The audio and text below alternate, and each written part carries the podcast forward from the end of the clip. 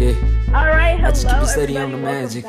Do my thing, I'm Uprooted healing, it's fantastic. Um, yeah, we're gonna just have If I fall, good rise out of conversation Maddie. about some good You ain't topics, on that, good you people. know. Only one raise myself like a tree from the roots. West side girl, cause she lit in the coast. East side girl when she speaks to the roots. Stay 100 cause she on with the truth. Been there on struggle, know that it pass. Only going up, yeah, the pain don't last. Ooh, take off.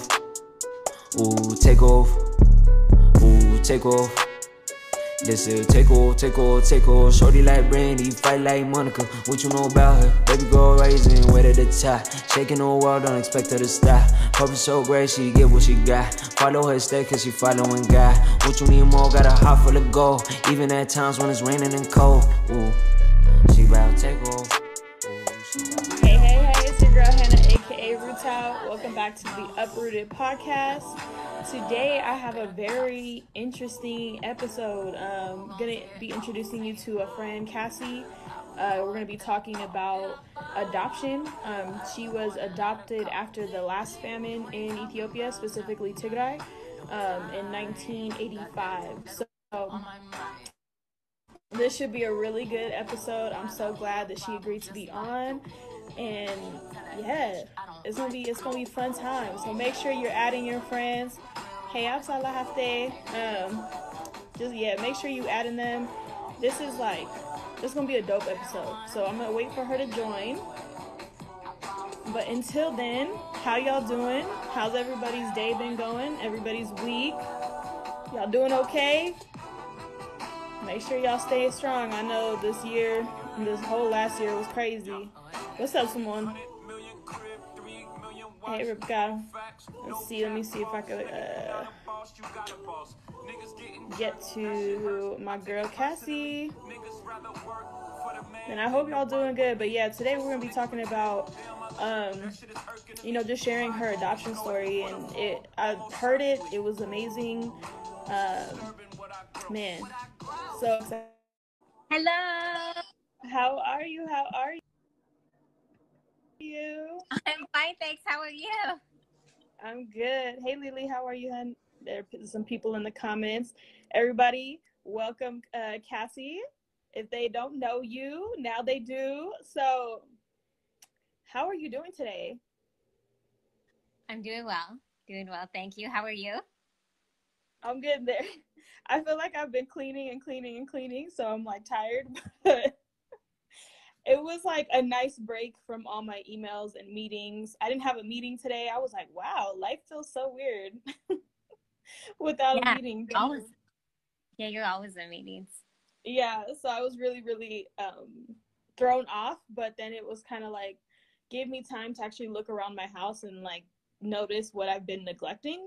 Um, so that was nice. But yeah, I mean, after this, I'm gonna go get back into working. But I took the whole day off, so um, I think it's okay if I put in like an hour or two. Shouldn't be too bad. But for everyone who doesn't know you, because I can get real comfortable real fast. Um, do you want to tell them a little bit about yourself and and uh, where you're from, and then we'll get into like the bigger topic.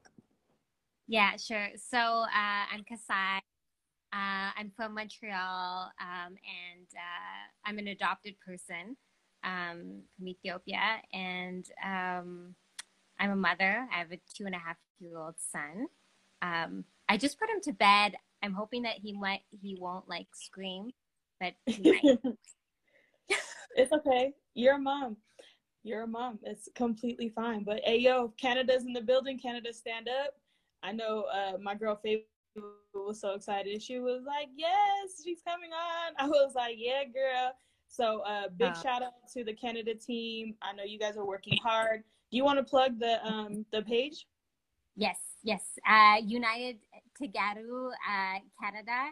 They're amazing. I'm so proud of everybody. Uh, yeah, Febu, there she is. And I think I saw, uh, I think, anyways, I think they're going to come on. But yeah, amazing. I'm so, oh, Max, Max says there. I'm so proud of us. Really, we're a great team.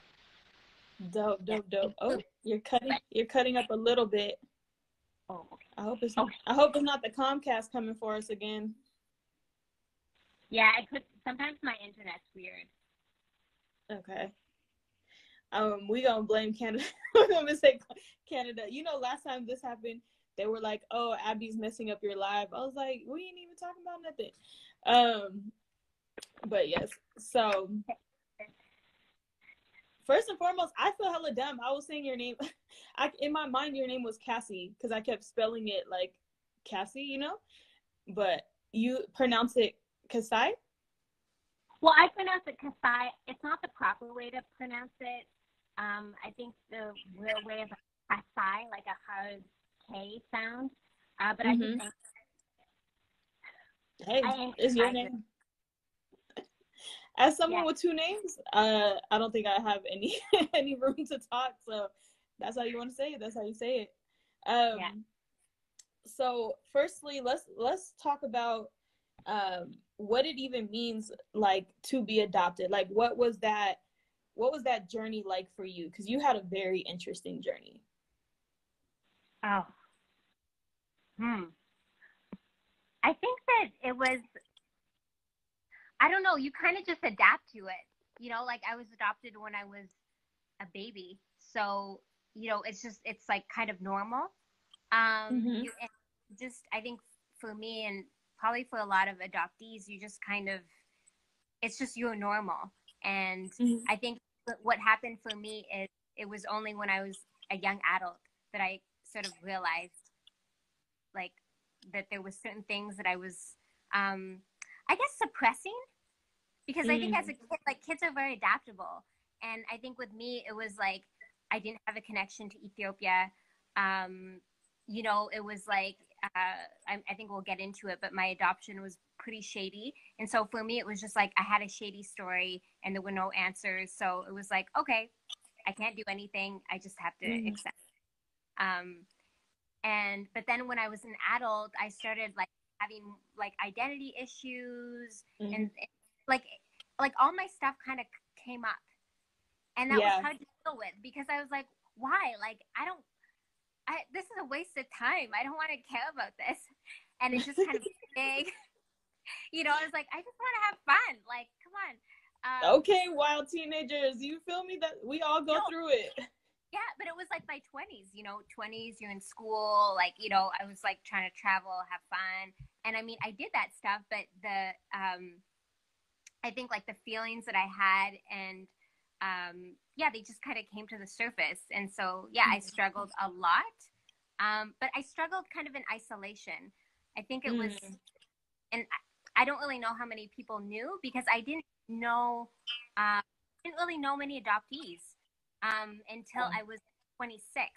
Well, it was funny because I was I was at a, a feminist uh, like library at the university that yeah. I used, to and I was going through a breakup, and I was like, oh, you know, like I, I, I need the breakups will put your life back. Like you will start thinking about things you were never thinking about after somebody breaks up with you, or yeah, whatever. Your like, heart is broken. Oh, oh yeah, because you know it was like that person was like my connection to like Africa, like you know, even though it was not a good relationship, it was like, I just, I don't know, a lot of like it, a lot of things came up, and so I was like, let me just go to the library and just, uh, it's a kind of an alternative library, and I was looking yeah. at books and like the the book on adoption, and I always mm-hmm. like plug it because it's called Outsiders Within: Writing on Transracial Adoption. Um, okay. Uh, yeah, I'm probably making the money because I talk about it all the time because they really deserve credit because it was uh, eye opening for me to read that book. So yeah, I was like yeah. looking, I, I, was like looking uh, at the at the books, and that book literally like fell on my hand. Like it, it and it was like huh? that's not by mistake, sis. That I, is not by mistake. No, it was it was like serendipitous, and so I was yeah. like, because I, I had I hadn't really you know I studied uh, political science and you know mm-hmm. like relations that was sort of like well I studied many things, but that was like what I graduated in. So, you know, I yeah. was like very political and um so but I hadn't really thought too much about adoption as like a political experience. And then I read that book and it was perfect because it, it mixed like the personal and the political was uh, it was a bit academic, but there was uh, like poetry and it was all like uh, white color, uh, black, yeah. uh, uh, black uh, Korean, uh, Chinese, mm-hmm. Vietnamese, Um, and and it was just like I mean I, I was like I, I was reading it and I, I you know I didn't eat for like two days. I was like Oh like no. the yeah, it was it was really like it really hit me and so it was like that sort of started my journey into um you know trying to connect with with adoptees and trying to like sort of figure figure things out i guess um so yeah, I- yeah you know, kind I- of actually let's let's back up because I think sometimes we get too comfortable because we've already talked. So those in the audience are like, what are they talking about? So if you're joining, um so what we're talking about is your like right now in this current context, we're talking about your journey to like start digging into your identity more. But let's take Yeah. it back a little bit. So Yeah. um we talked about like you or you had said your adoption was a little bit shady. I think everybody's like, what does that mean? Right.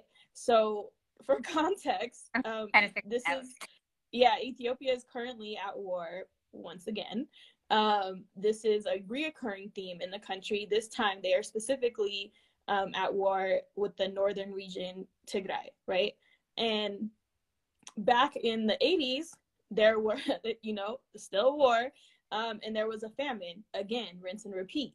And so during that time, you were born, um, and there was a moment in which your your family traveled. So do you want to pick it up from there and kind of like lay that out for for everyone who isn't a little bit more aware? yeah perfect thank you for uh you know chiming in No, I got I got you, sis. yeah I, sometimes we, i go too fast uh so yeah the story is very shady i do not have many details but what i was told and this part i believe is that my family or like my my mom and anyway she was traveling from the north i don't know what part um but Mhm. she was in um uh Ib- Ibnet Ibnet Ibnet uh which is like a couple of hours outside of Gondar um there was a feeding a feeding camp um Mhm. which it was I guess World Vision, but there was other um, like Western uh, and like what NGOs that were giving out food. Um, Yeah. So it was basically like a refugee camp, but for internally displaced people. So that's where my mom arrived, and the story is she had me there, and I don't know what else happened. I mean, like they say that she died, but I I don't actually believe it, but it could be true. Um, Mhm. it's not, yeah. So, um, so I, yeah, that that's the story. My mother was. you want to? yeah i was like take a pause take a pause because Yeah. you just said something very profound right like you're used to your story at this point you're used to that because you you grew up with it but i want everyone else to understand what that would feel like you know for two seconds put yourself in her shoes like imagine that you don't know anything about your so your your family and it's just what people tell you and like that's all you have to go off of and then you're you know in a horrible situation this is not like a friendly like place that you're going to oh yeah we're just going to go to get food no no no like a famine is a devastating thing so i Yeah. just wanted to pause because i don't want people to just bypass that like that is already trauma like Yeah. before you're you're even a full like fully aware of anything that's going on to you you're already experiencing trauma Yeah, yeah. Thank you for saying that. Yeah, I mean, yeah, she was leaving her land and in search of food. You know, that's like yeah awful. Um, and so I, I don't really like that's a crazy thing. I don't really know how it happened, but I, I ended up in uh, a makeshift orphanage. Um, Mhm. It wasn't really an orphanage. It was a place that they were keeping children, babies, Mhm. and I don't know. So what I was told is from the humanitarian worker that facilitated my adoption. So Yeah. she, so like she she said that she heard about me through an Ethiopian humanitarian worker who was a social worker. The woman that helped adopt, she wasn't a social worker. She was like photographer or something. I don't know. Mhm.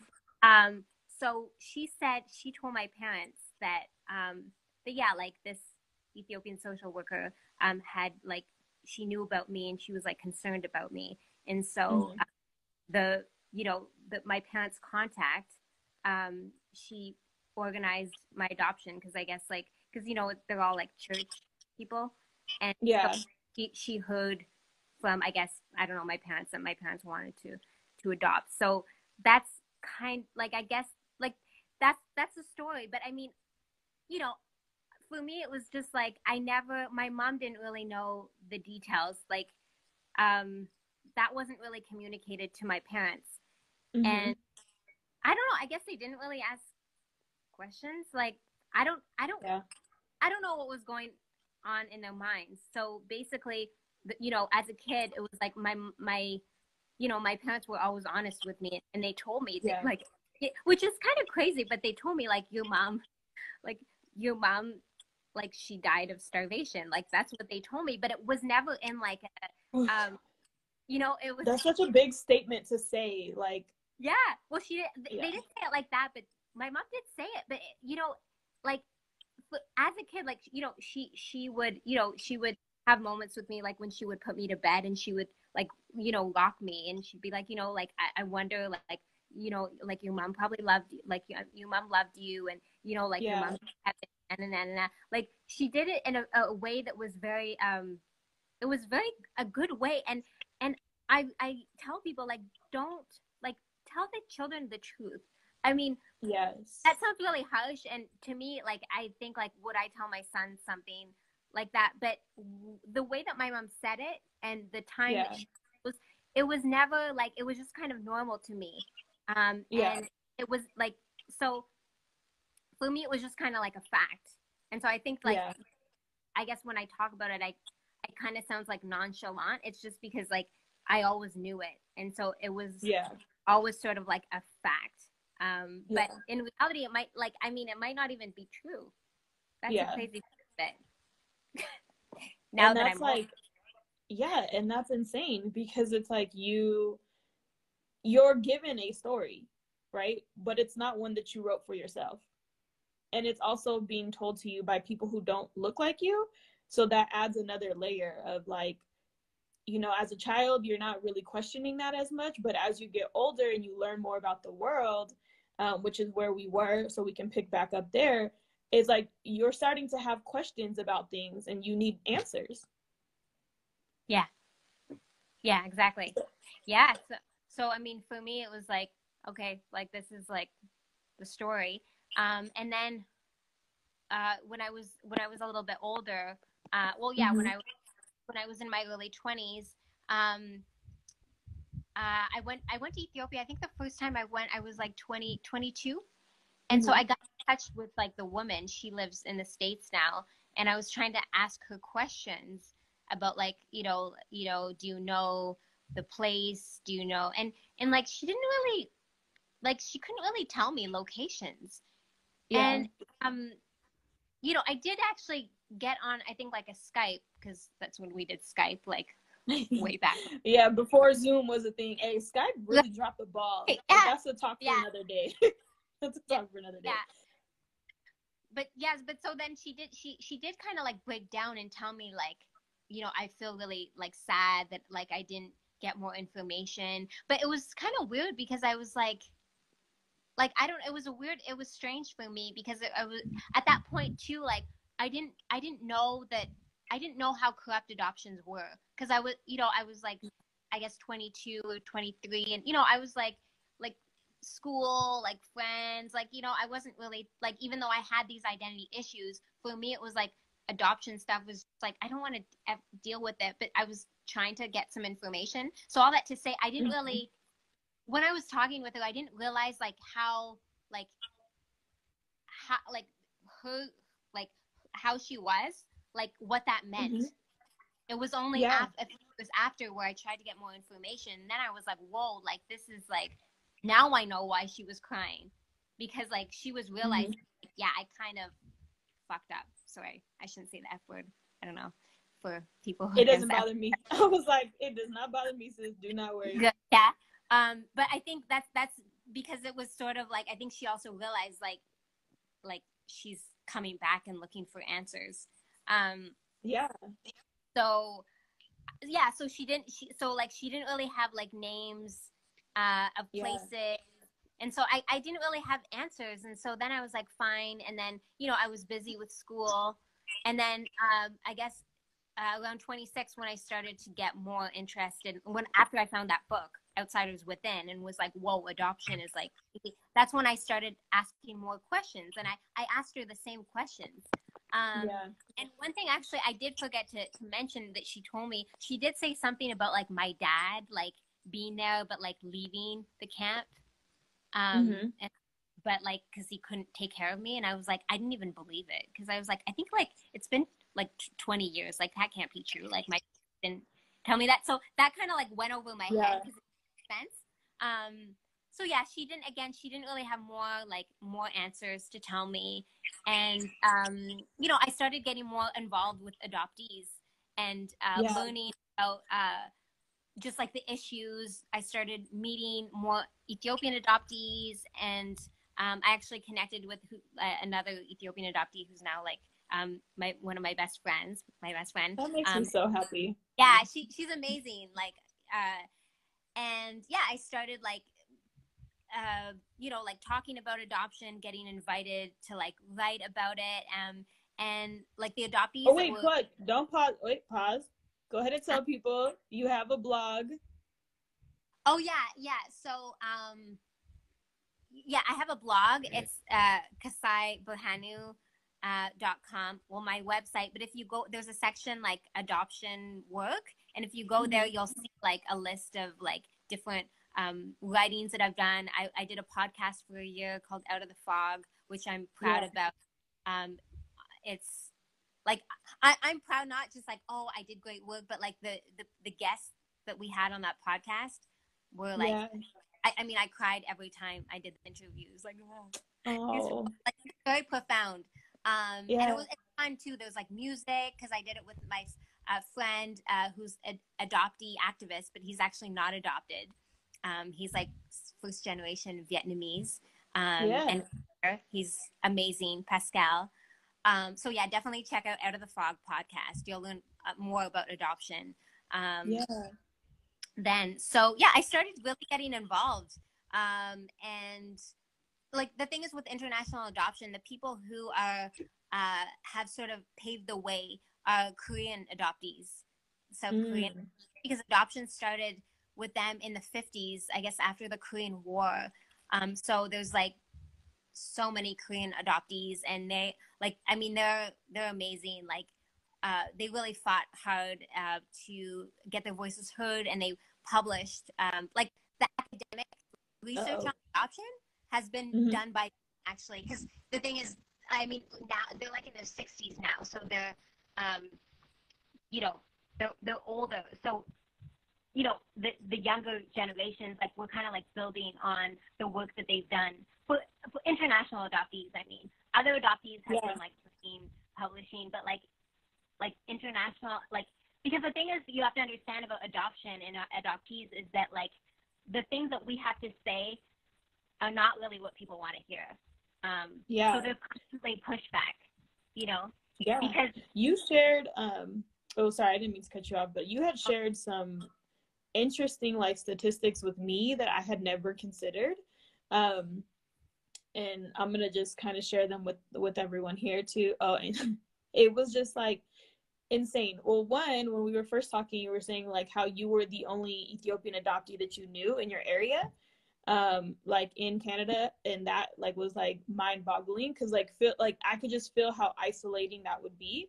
And then you kind of shared with me that um, 32,000 Ethiopian children were adopted from 2003 to 2018.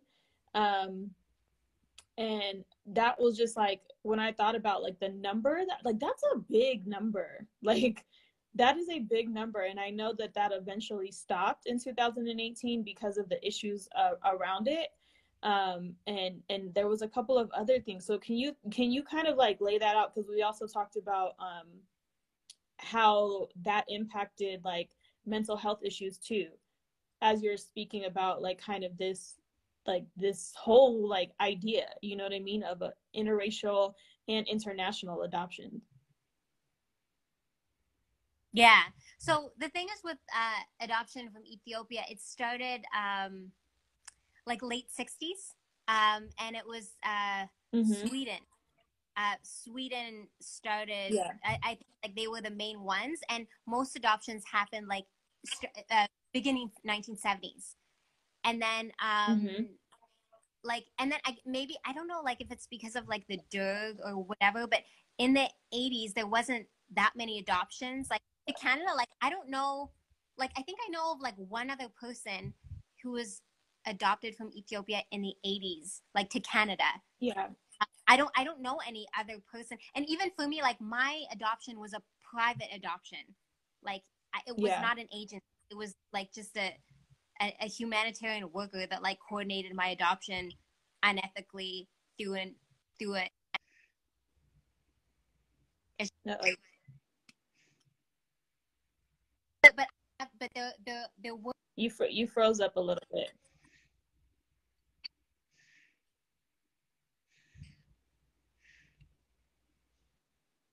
Uh oh, not the Comcast Wi Fi. Okay, you're coming back. You're coming back. okay. Um. Is it okay? Is it working? Okay. It's just Um, moving a little slow. Okay, yeah, I have to fix my internet. I think. Um, so yeah, uh, adoptions from Ethiopia to France. Um, that kind of picked up in the, the Mhm. late '90s.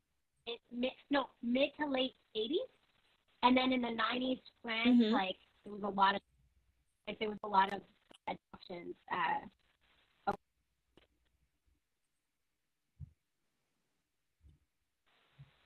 my internet. Oh no. I was like, you were doing Okay, I see I can see you clearly now. I don't know what you did just did, but I can see you now. Okay. So what the last thing Yes. I heard was um France in the la- uh, late 80 or late 80s, right? Early 90s? Yeah, yeah. So France started uh, sending more. No, Ethiopia was sending children to France uh, mid mid to late '80s, and then a lot in, and then uh, um, like the states started like like adoption went crazy in the 2000s, um, Mhm. and uh, to different places in Europe as well.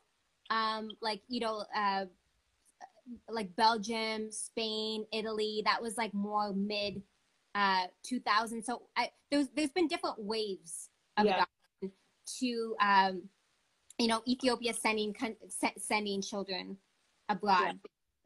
Um, but the thing is, is that like you know the parents like a lot of the times they don't know what's happening. Like they were lied to, and Ugh. I mean it, it is like thirty like what is did I say thirty two thousand? Like that's Yeah. that is uh like it's child trafficking and um you know there's even terms like they call them uh, uh harvesters like literally, like people going into villages and like telling the fam like telling the families like you know like uh send your kids they're gonna get a good education they're gonna come back. So that was I- i mean that that's always worked though because when i talk to swedish um adoptees who adopted in the 1970s they have the same stories that people adopted in the 2000s so that's wow. working forever.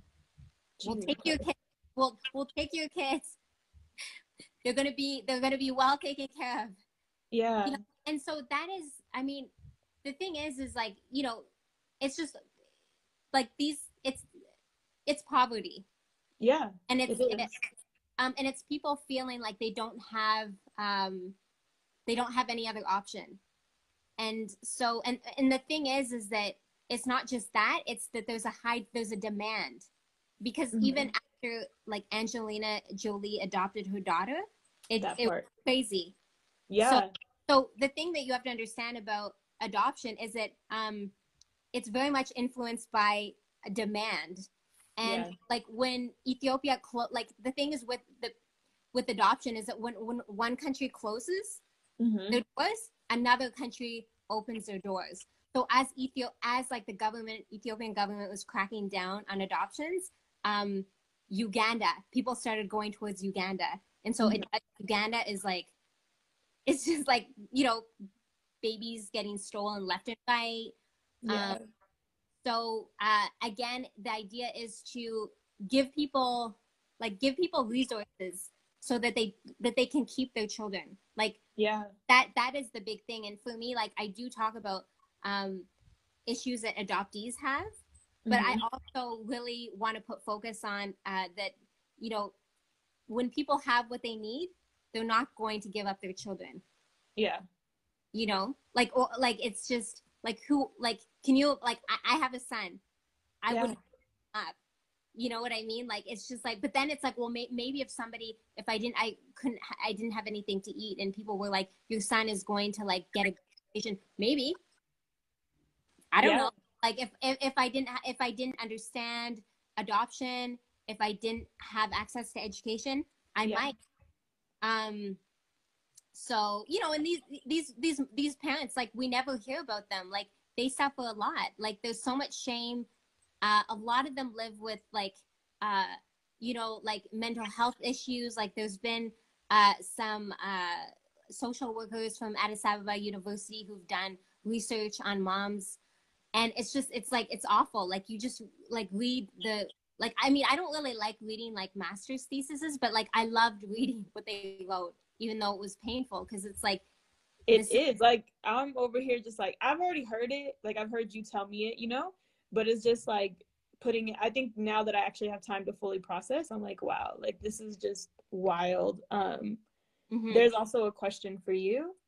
Um my sis at Tegaru Link Up said, Is there a specific reason why Ethiopian children are always the ones people want to adopt?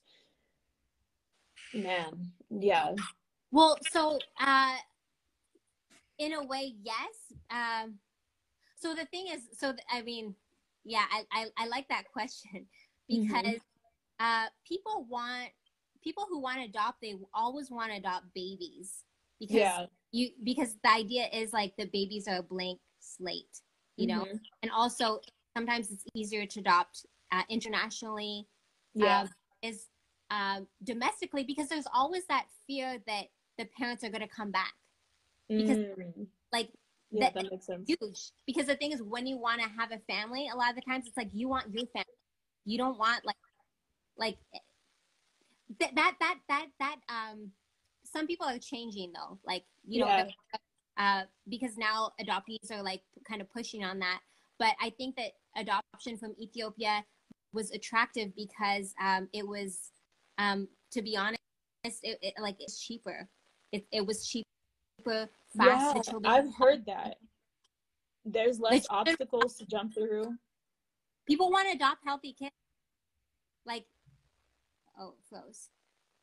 Yeah, I was just saying too, like, there's, I always saw, like, whenever I would go visit in the summers, I would always see, like, missionaries or people coming to adopt children from Ethiopia, and it used to drive me nuts. I'm like, there's so many kids in your country that need help and support but they are willing to hop on a flight to go to a different country to take a child out of that country it just like was always mind boggling to me and i was like is the case that you want children or is the case that you want children that you can kind of control and manipulate you know what i mean like i was always just a little bit hesitant about them because i'm like you know somebody put it in the comments about this whole white savior complex and I've always felt that way personally. Um, I know that there are people who do it for good reasons, right? Like mm-hmm. maybe they went on a trip to Ethiopia and they fell in love with the kid and they, you know, whatever the case is, and you kind of romanticize the story.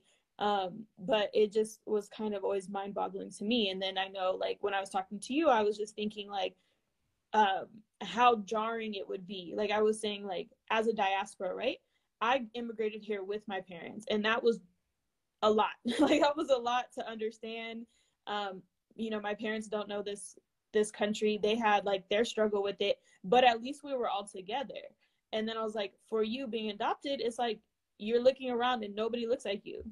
Like there's parts of your identity that you can't just ask your parents about because they're not there. And so it's like the experience of being displaced is already like difficult to to get through, but to not even have a choice in it you know what I mean? Um, is is kind of mind boggling to me. Oh yeah, exactly. I think for me, like, you know, I, I mean, my my family, of course, well, you know, they're white.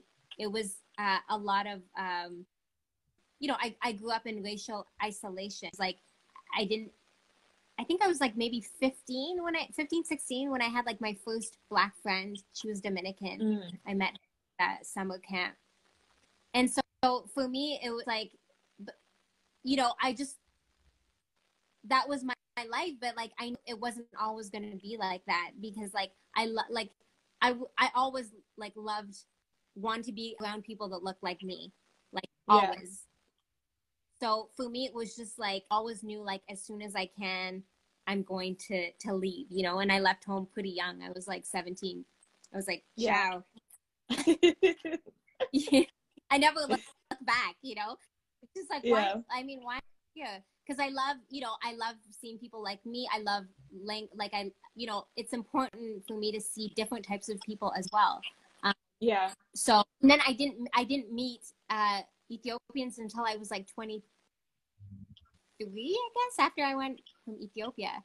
Like Wow. like it, it was it, it was just like you know crazy but i think going back to like um again for me as an adopted as a child it was just like i'm just i was just adapting you know? So it's like Yeah. i and and you know i always tell the story about um uh you know as because we lived in the country and uh you know we would go grocery shopping in the nearest town. And sometimes there was like african immigrants from west africa that would study at the university. So sometimes we would see them um, at, at the supermarket. And whenever like we would see somebody black my mom would be like oh look actually she wouldn't point she'd be like look over there and i'd be like pointing she'd be like don't point but i'd like stare at them like that you Like know what?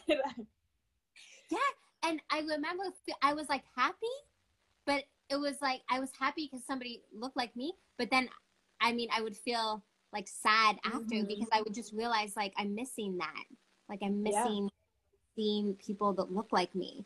But I think for again, it's sort of like when you're um, like when I was older and you know was around like like black people, African people, Mhm. it, I found like a um how do you like I started to like myself better.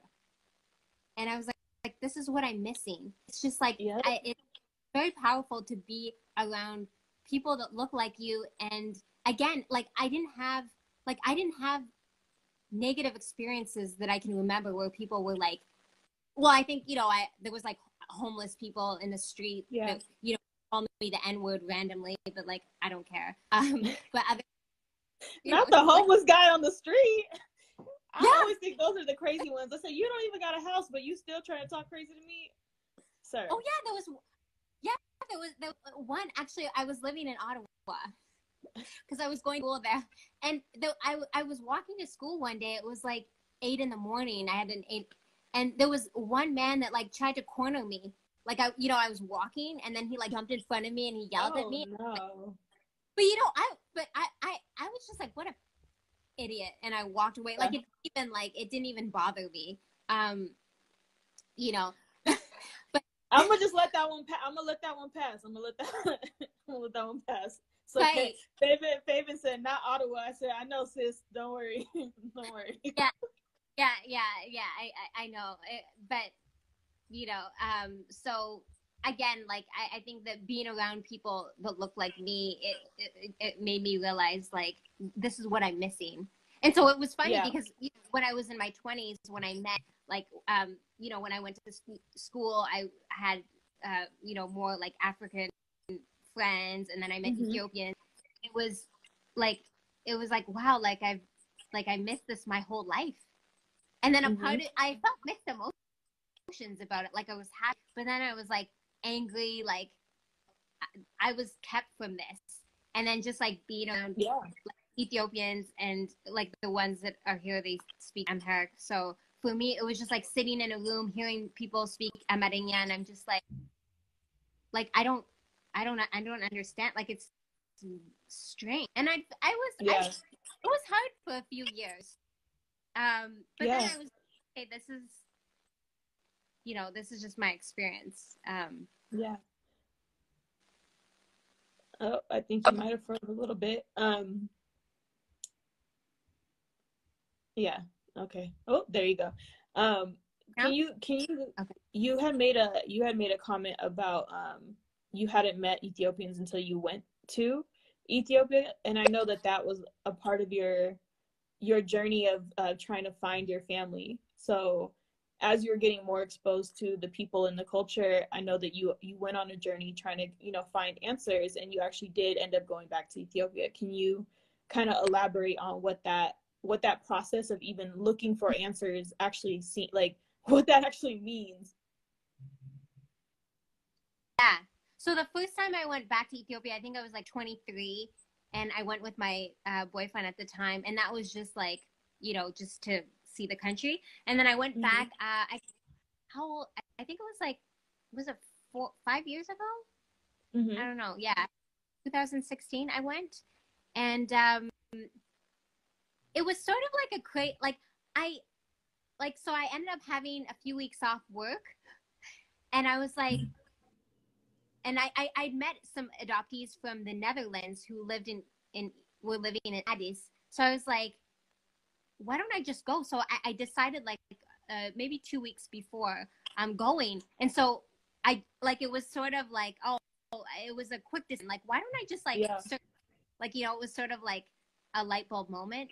Um, yeah. And so I, it was, it was ridiculous though, because I was like, uh, I know where I want to go, mm-hmm. uh, what I'm going to do or how I'm going to get there. Um, but you know, I was, um, so I had this idea that I'm just gonna uh, have somebody write my story and I'm Herc, and then I'm mm-hmm. I'm going because where I was found was uh, in Ibnat. It's outside of Gondar. Mm-hmm. So I'll I'll just like show up in Gondar with like a paper in Amharic because you know I don't speak it, and and, and I, so I met up with like you know, and he was like, "What are you like?" but I was like, I mean, you know, uh, you know, but that's, you know, sometimes, uh, did, okay, did my, I can, I was like, I can still hear you, so. I had this ridiculous idea. To- oh, okay. Yeah, you're so funny. You you really thought you're just gonna walk around with a piece of paper? Oh, you're so hilarious for that. Is it is, is it working now? Yeah, yeah, yeah. We can hear you. Okay, that's hilarious. Okay. Yeah, yeah, so it was completely. It was kind of absurd, but I was like, I don't care. Like, I'm gonna do this, you know. And yeah. um, he he was like, no, no, no. And so actually, uh, he helped. Like his uh wife was very kind, and she she was like, oh, let like I'll ask my cousin from Addis to like come with you, um, do mm-hmm. the search, and um, and you know, and and I mean, they were very generous, honestly. Like she even like, yeah, she was very kind. Um, so I, I went, I went to do the search. I don't. I've never actually talked about it before because it's you know it's it's such a an experience that was close to my heart. Um, but mm-hmm. basically, I had I had different contacts like in Addis and mm-hmm. Bahir Dar um, and and then with those contacts, I just like we hitched a ride to go to Ibnat, and I don't know, like everything just worked out. So we met like um, I guess like the mayor of Ibnat, and we were really yeah. well we were really well received, and uh, like you know I got to know everybody. Like it was it, it was a really you know fascinating experience. But when I was in mm-hmm. Ibnat, um, you know they didn't really you know like they're like okay like there's different Burhanus but um you know we think that the the person that might be like your father uh, he lives mm-hmm. like in um and so you know so i was like Wollo and so they were like just stay a few days we're gonna have somebody like go and find them. And i was like no i'm gonna go. And, yeah. you know it's also like you, you know for them they're kind of like like you know there's certain thing culturally you're not supposed to do but like i broke all the rules. Um like well you, you know, didn't have to learn them. You know what i mean? So that's the perfect excuse. Right. i break the rules and i know them sis. Okay i love that so yeah, so we actually, I actually ended up going to to Wollo, um, Mhm. and you know, it was. I mean, it was just a crazy experience. You know, people were so kind, so kind. They, like they bent over backwards to help me. Like I'll always be grateful for those people, and um, for their help and generosity. So basically, like you know, we went. I don't even know where we went because they were like, "Oh, we're going to we're gonna go to a village, and then you're gonna have to walk." So I was like, "Okay," um, and I, you know, I just thought there would be like food at the village, but there wasn't. So basically, Yeah. they off at the border of uh, Yeah. so they they dropped us off. I think Bondo and Wollo, and then like we walked Mhm. like like seven hours without food. Like it was it was really like I This, it was this is what I'm saying. You were so bold. crazy. I, I- wouldn't even do it. no, but I I mean kind of crazy. One point, you know, because we had uh, you know we paid for guys to help us go in the mountains because we didn't know where we are going, and like at one point like yeah. like they they kind of like changed their mind about things they're like oh no like we can't go we can't take her and it was just like me and all like these men in the vehicle Yeah. and um you know we're talking outside and i was so mad i got out and i was like look i can't go all the way here like i like everybody was like Ooh. you know but it, i mean but you know i was like smile you know i was smiling too. You know i was like you know and then you know they're like i have no idea what they're saying but uh you know it, it like it worked. And so we went all the way to Wollo um long story short um because there's a lot of things i could say um is that um basically the man that i thought was my father had actually Mhm. like he was actually uh, close to ibnat so we kind of went all that way for nothing um he was Why He would they take you on that goose chase, sis? Why would they? I swear, Habesha people, they will just go like, yeah oh, this person said this, okay, Yeah. okay, and they'll just like run and do it, and I'm like, yo, can you guys call like four more people before we we do all this? But yes, go ahead, continue. You were determined, so it was it was gonna happen. Yeah it was just crazy. So it's like i went all that way. I came back back and then like uh to meet me. And i mean it was really, really beautiful. But the thing is is that like i felt like he was my father. Um Mm-hmm. so like funny. Like it was just like yeah i ha- i had like such a good time with him. And you know Yeah. like i helped him out. Like i felt but i i was like i i i, I took like a because i took a, a swab because Mhm. i DNA test, and so I found this company that allows you to just like get the kind of get the material yourself. And so I had him take a swab. I was like, I I need to know if he's like my father. Um, Yeah. and you know, I thought he was, and you know, um, you know, and it's funny because like when I connected with him, it's like I had plans. Like I'm like like because he had other kids.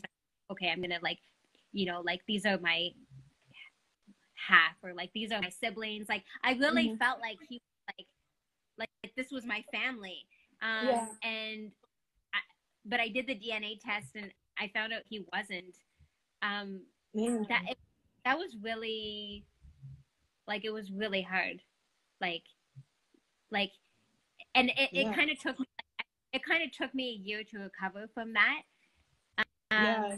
and you know like doing like, like it took me a year that i really like like this is killing me i need to just stop Mhm. everything um because like i really want this but um like i have other things to do in my life too like i don't like it's like that it was an expensive trip like you know like i cannot be Yeah.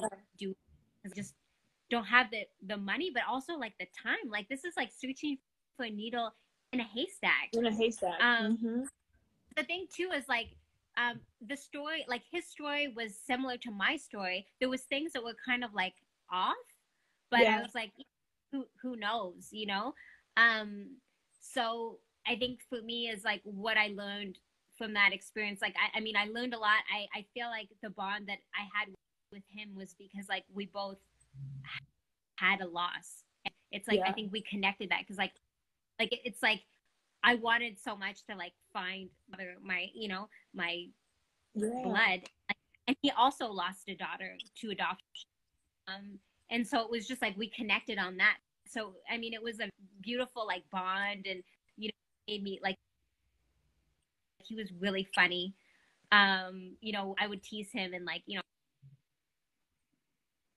I can't. I'm her, you know. Um, so it was it, it was a lot of fun. Um, I sad. Uh, so I guess is meant to happen, then it's going to it's you know things are going to line up. Um, but yeah, DNA yeah. DNA testing is like I think the way to go. So like I, I encourage people to to do um like 23andMe um because you, I, I yeah I was gonna yeah. say can you can you let the people know so everyone in the audience especially if uh you know cough cough if you're from Vegas I need y'all to pay attention she's gonna break something down to you but I also want you to um, talk about the the organization that you were telling me about that helps um, parents find their children that were adopted. So two things. So break down the DNA testing, and then let's break down that second part too.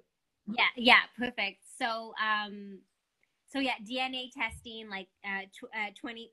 So I did uh, 23 me, and uh, I was able to find um, some distant relatives, and uh, a lot of them so, like, because the thing is, not everybody wants to disclose like where they're from and their names. Um, but like the out of the ones who had given some information, like, like the majority were like Tigrayan, like mm-hmm. Tigray, um, to like Tigray or Eritrea.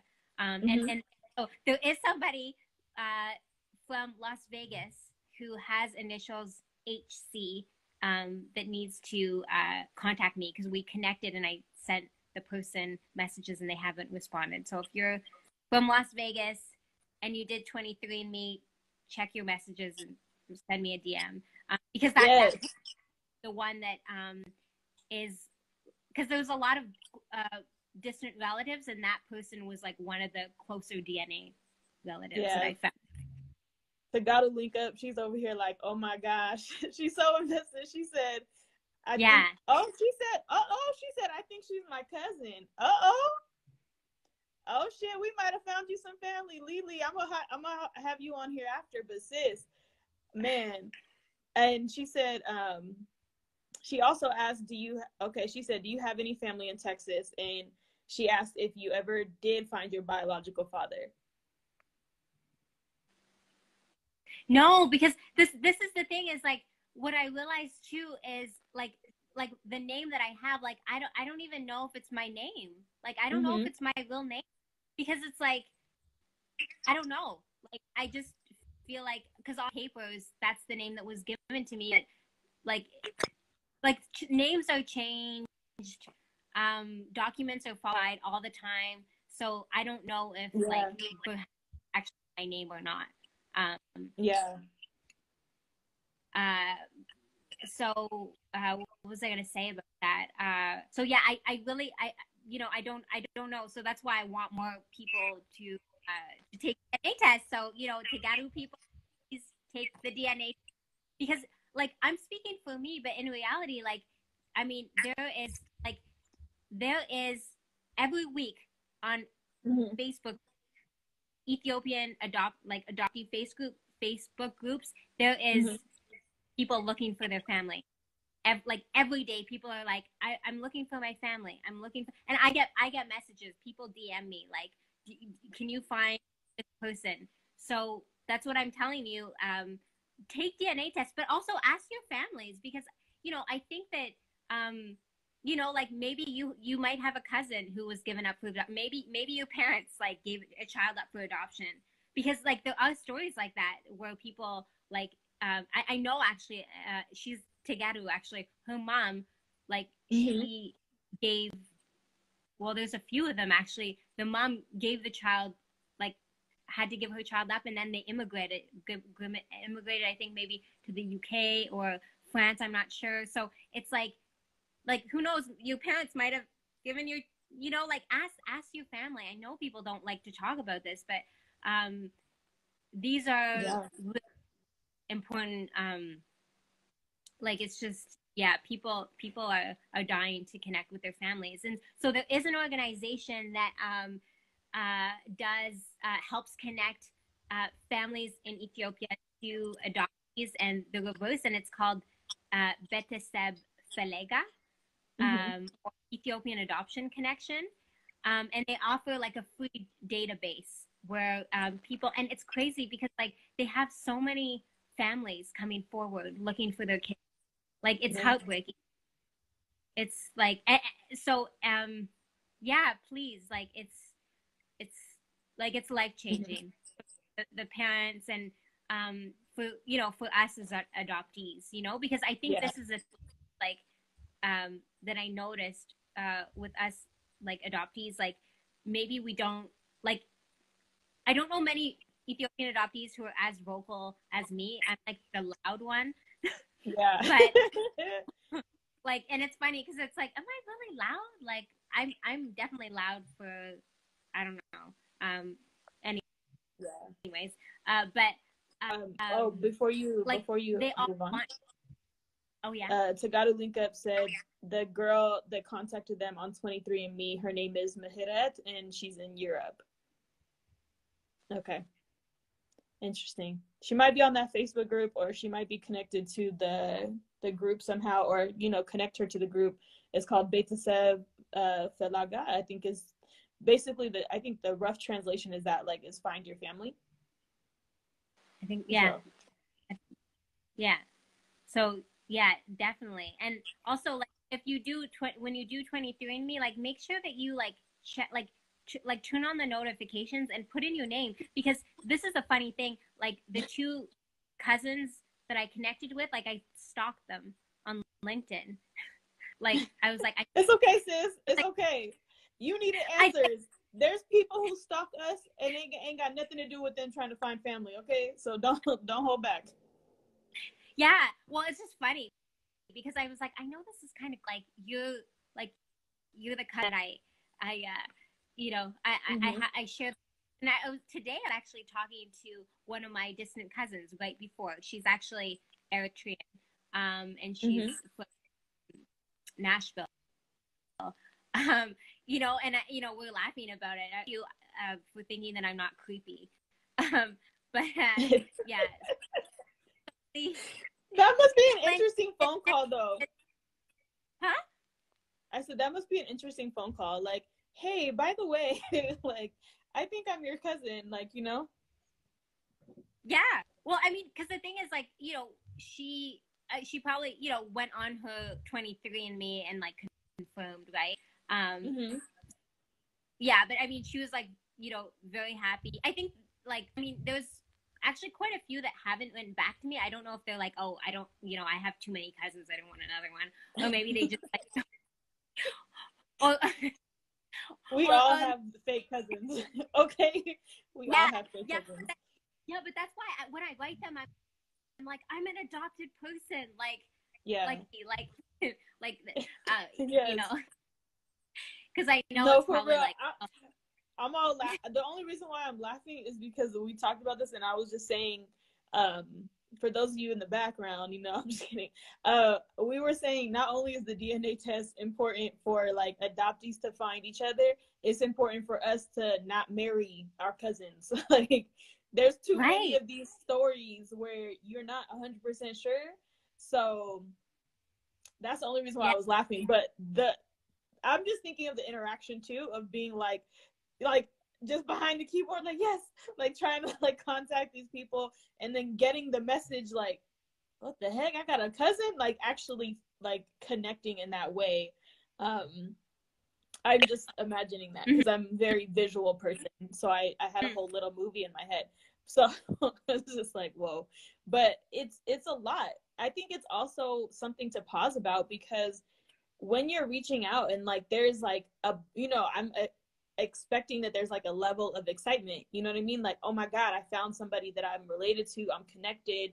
And then when you're not getting a response it's like damn like it's heartbreaking. So i just want to give you your flowers of like continuously like searching and then even just advocating and, and sharing your story so that more people can learn about this because it is a lot, like a lot, because we we kind of brushed over it, but even just thinking about like your identity um, and what that means, like we're in this in this space right now where we're thinking about our Ethiopian identity, and that's traumatic for a lot of us.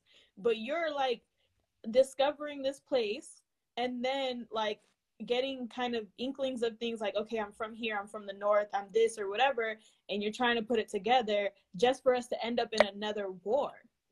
You know like it's just a continuous cycle of of just trauma. Yeah Uh-oh, i mean paused again.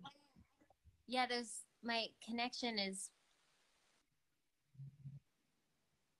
i could have sworn our friendly neighbors in the north the the canadians had it better than us but it's okay. Yeah i can see you. Yeah. Okay you can see me? Um okay is it uh you can hear me? Okay perfect Mhm. with the war it like so for me um like i knew you know i was from like ethnic makeup but i was always curious about that and I w- would ask people and mm-hmm. like people were hesitant to to tell me or to, to just talk about it and i knew that identity was was like politicized but for me i you know it wasn't because like i want to i think that i'm better than anybody else because i'm from the north like because i know that is a thing. It was really just like i i actually want to know like where i'm from. Um Mm-hmm. so yeah it's just been uh yeah i just i you know eth- ethnicity i know it's like very taboo and i always try to talk about it and then kind of like stop because i was like okay like this is like a touchy issue. And i i i really enjoy talking about taboo issues by the way. Like i love that me too. Why do you, You know, so- care? people people really people really just be looking at me crazy sometimes. I'm like are we gonna talk about it or are you guys gonna keep wondering about it and just be curious? Like let's Yeah. bring it out to the open. Let's bring it to the forefront. Like yeah. think about it. We're talking about famine. We're talking about war. This is a reoccurring theme in our country. So why are we completely ignoring all these people who get internally displaced? And what do we think happens to the children that lose their parents? You know what i mean? Like they get separated somehow for whatever the reason. It's like they end up somewhere. Things happen to them. They're real people. And it's like now that you're an adult you can bring that perspective to light. How many people are posting about famine every day? Like if i were you i'd be triggered even trying to be like in this movement. And the fact that like you're able to own your story and who you are and like this part of your journey and still be able to show up every day and like keep fighting for us and keep you know get you know you got connected to the canadians and y'all have been like really putting shit together. And it's just like to me it's just like completely amazing. Like it's just completely amazing to see how you're showing up in this time. And i really could care less like what anybody feels about the the politics of it. Like mm-hmm. you you shared with me and you can share with them. It's just it's something in your spirit that that moves you. Yeah. Yeah this is the, the this is the thing is that for me like when the war like when i heard that it was like happening like the feeling that i had was like i mean i don't really have words for it but i felt awful for the first six weeks. Mhm. um but i think the first like two two three weeks it was awful. Like i i could not uh keep i was like crying all the time. Like you know i was like taking my my son to daycare wiping my eyes and you, you know it was like you know it, it was really like you know i was trying to talk to people and like crying and I was like arguing with people no because i was like crazy because it i yeah i did i felt it like you know it's not a it's not a, a head thing like you know i'm from the north i don't know where but like it's here like Mhm. because body feeling bodied feeling like this is like i've gone through this before. My people have gone through this. And so, uh, yeah, that's why I go hard because, like, and also because I knew that this was going to be like, this was going to be bad. I felt it. Like, it's like, you know, I would Yeah. argue with people, like, who were like, oh, you know, like, it's just going to be like, myth. And it's like, well, that's like messed up that you think that. And I was wanting to like Yeah. chop people's, um, not really. It's So okay, I- sis. I, be feeling it every day. I just I just keep it calm. I just keep it calm, you but I feel it. yeah like for me it's just like but you know i was like this is like like it this is i felt it i knew hmm it um maybe you know, like if i'm for something i'm not gonna stop Yeah, like you could i'm still fight yeah, you know i have that and so i yeah. just, it, They say you can take the don't know, girl out of like- Tigger Eye, but you can't take Tigray out the girl. You better you better say that. Amen. Tap two times. Well, I- Double I- well yeah i i mean I, I i do i do feel that it's like you know learning about you know about like the you know Woyane i'm like oh like i Mhm. really relate to that like like that's me like because i you know i was always like a little rebellious and you know i'd get spankings for being mouthy and you know it was like i just like had that and it's like yeah, I don't know what came from. And so I just I don't know, I relate to that that like um fighter spirit. I do. Um you know, but I mean I you know, like so I just um yeah, I I I was extremely upset and I was like, you know, this is the I want to get involved, you know. yeah.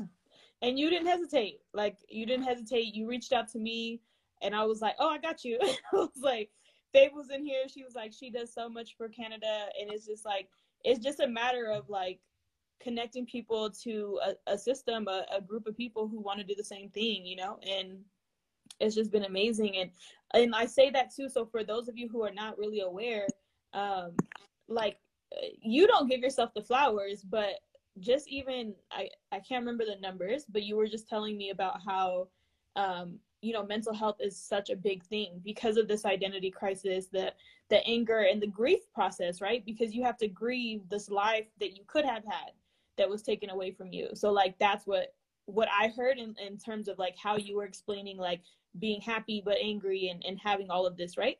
But it's like how many adoptees don't make it like that really breaks them.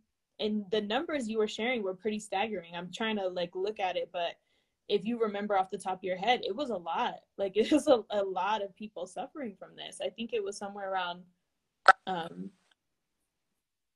i think it was something around 300000 i'm trying to look in the email that you sent me but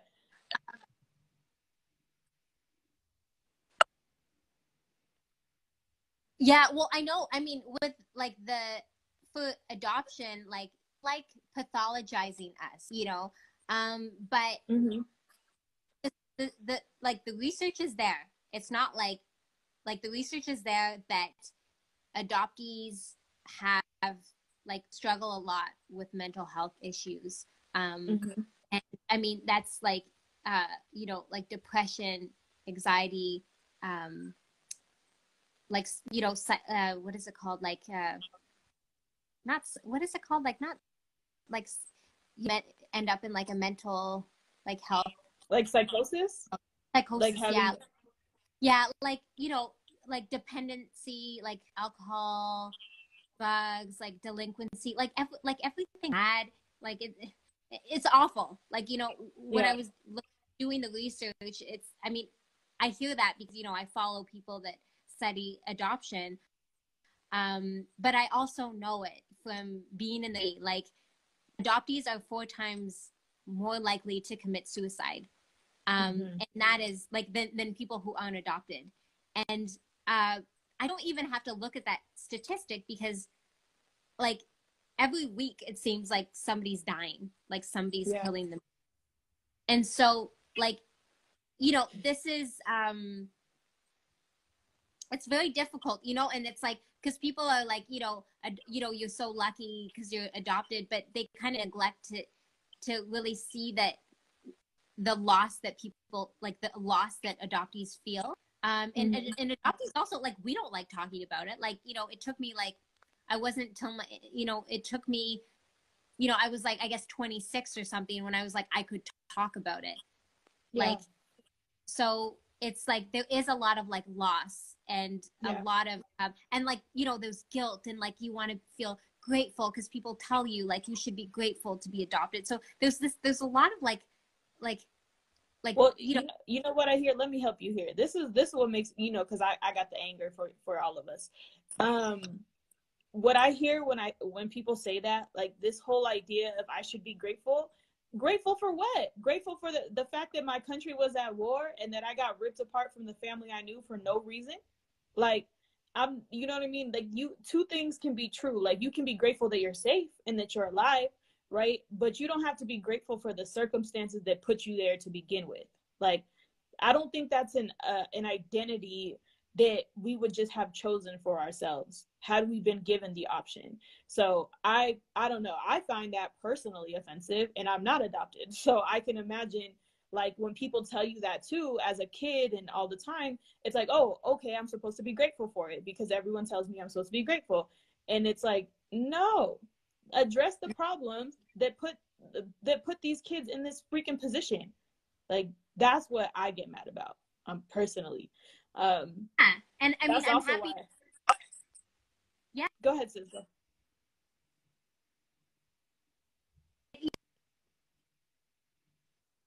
you know yeah i i, I like that Uh-oh. you have that like a lot of the time you kind of have to convince people and so mm-hmm. i'm just happy when oh no you broke up you know we don't leave we're taken um and you know things happen like if there wasn't the famine if there wasn't the mm-hmm. war in like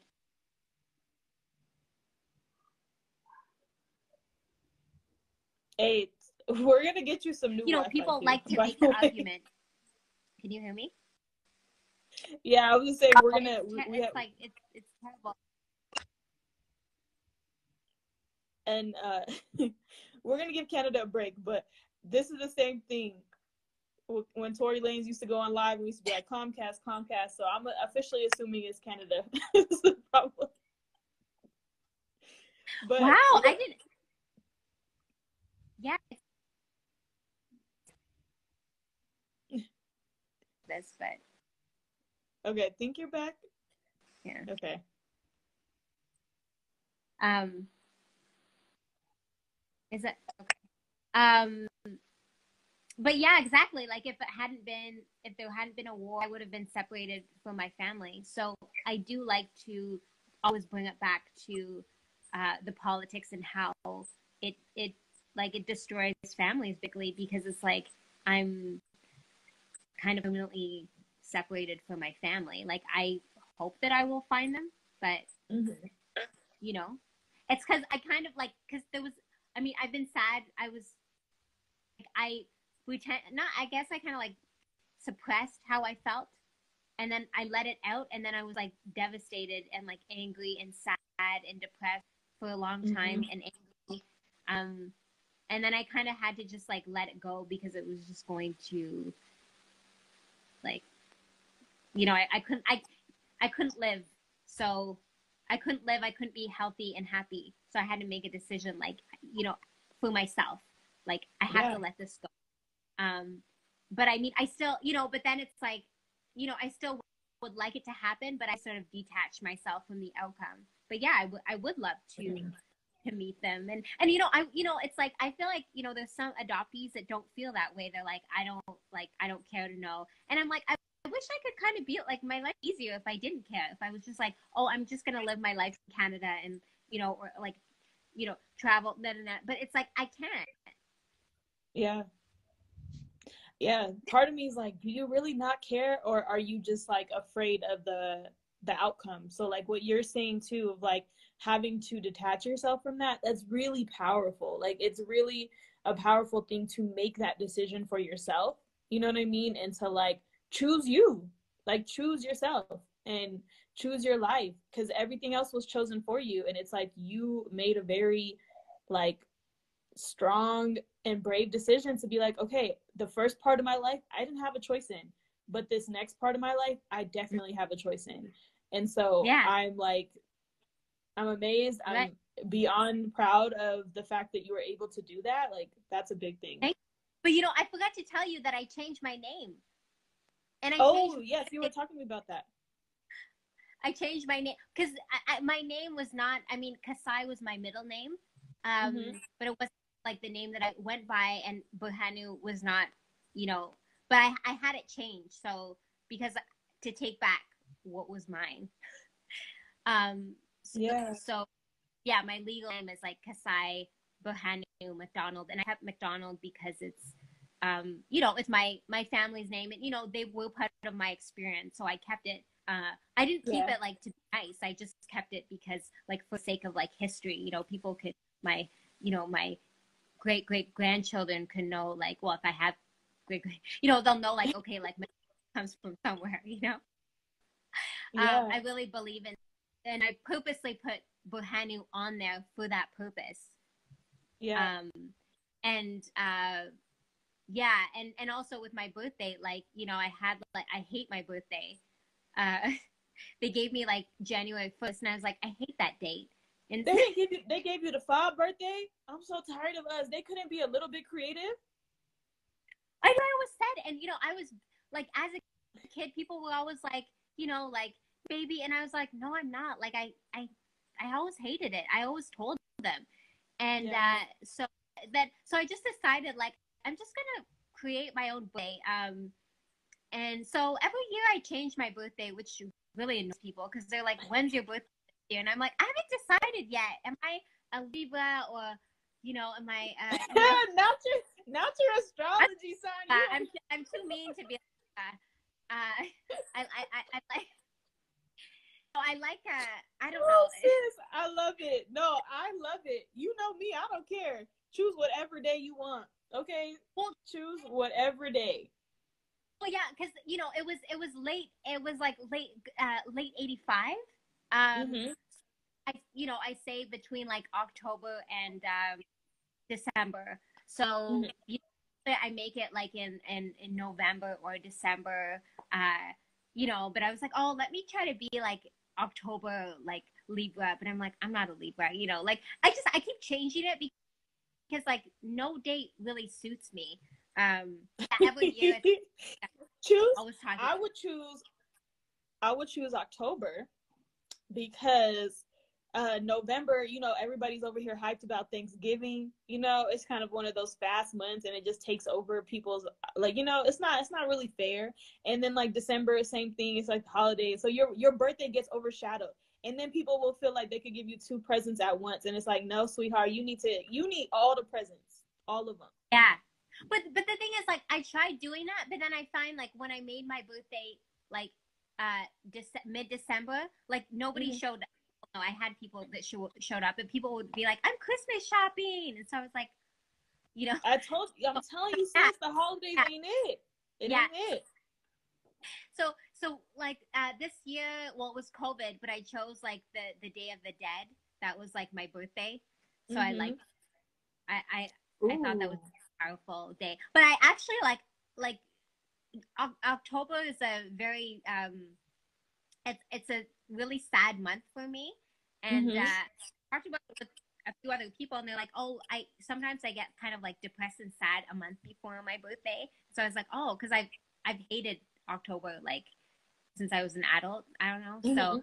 maybe I was actually born in November. I don't know. But I'll I think I'll just keep like changing my my date until I find Until it feels uh, right.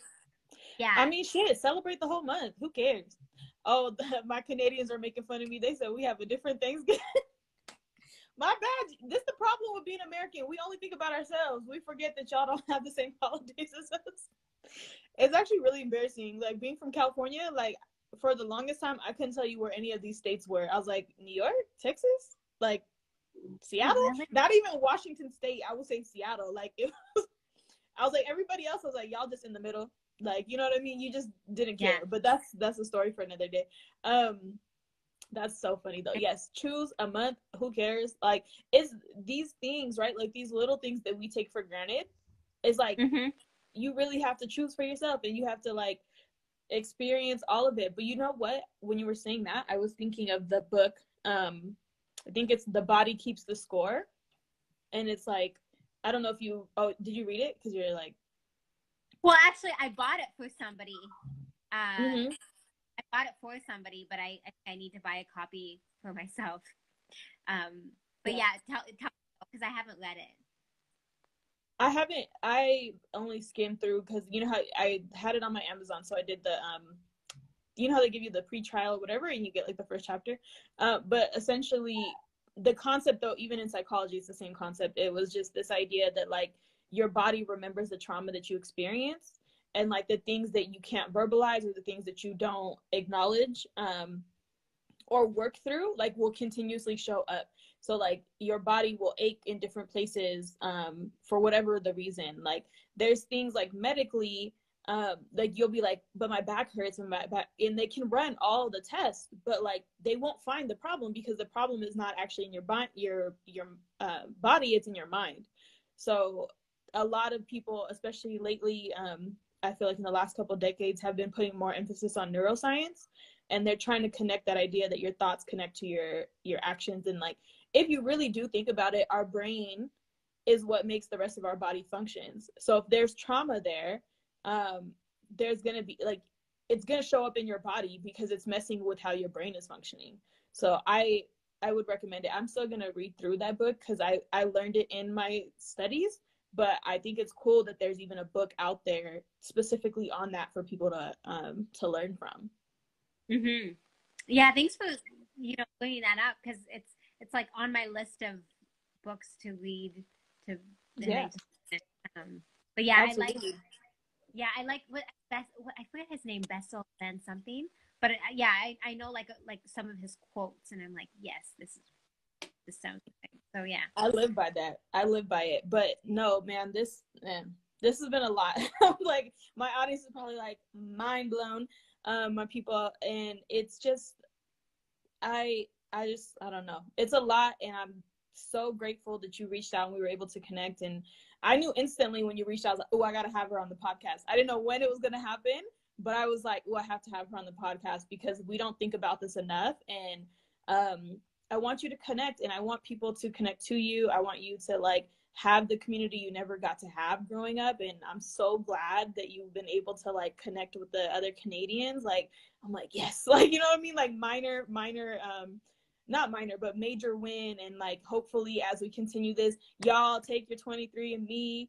Um, I saw a couple people in the comments, like they're to do it. So, um, what I want us to leave off on is uh, we kind of alluded to it a little bit, but what I've been asking all my guests is, what do you want your legacy to be? oh I know. um I love this question. It's like y'all know that it's coming and y'all still don't. It's Well, it's still funny. just like, ooh. well it's funny because I was like I was thinking like what question is she gonna and I forgot that you like that's what um my legacy um well I mean I want I mean I would I I guess just like having families reconnect and just Mhm. and I felt like I mean and, and like like adopted people I guess in particular um that they feel like that like what I'm going through like is important and they you know because I, I I when I did the podcast like I would get a lot of messages and people would say like wow like this podcast changed my life. And for me just Oh. hearing that oh like my work is done. Like I can die now. You know? Um Yeah. because it's like that is like and you know one like one adoptee um she is um she's Puerto Rican I guess. Um she sent Mhm. me like her um she wrote a book about her connecting with her family in Puerto Rico. And you know it's just like that like that is like like that is I'm happy you know if I can if I can bring happiness to people and not just like happiness but like when people when can just like feel validated um and feel like good about themselves and can you know that is my work is done you know Mhm. so yes it's just that like that would you know people remember me in a way like wow she added something to my life That's I guess- so beautiful. yeah That's so beautiful. There's a couple of comments. They said they want you to write a book. Um, so you're walking in your purpose. I completely agree. I usually like I love when people answer that question because that's what I want them to realize is like you're already doing it. Like you don't even notice it because you don't pay attention to like all the things we don't we don't sit here and make a list of all the people that we help and all these different things but something that when you were talking really struck me was that um there's people like me and you who go through trauma who go through difficult things and instead of turning into bitter people we turn into warriors and we turn into people who can turn around and make sure that that doesn't happen to the next person and to like help people find their healing and and get to that place of like yo that shit was trash. What happened to you was trash but it happened to you. It's not you. Your identity is not rooted in something that was done to you.